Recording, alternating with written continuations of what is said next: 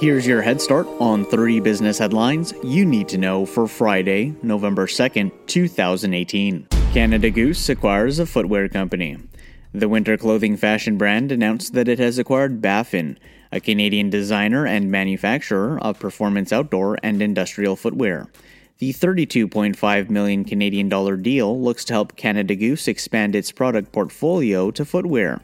Baffin sells its products primarily through distributors and retailers in Canada and the United States.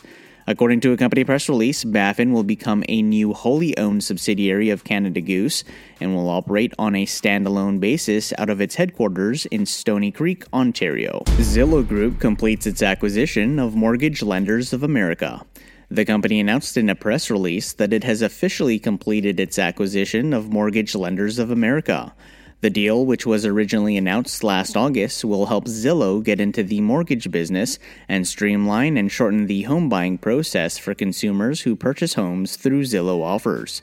Mortgage Lenders of America will continue to operate from its Kansas headquarters. Financial terms of the deal were not disclosed. Adobe predicts that over $120 billion in U.S. online sales will be generated this holiday season. The company announced that it forecasts U.S. companies to reach $124 billion in online sales between November 1st and December 31st of this year.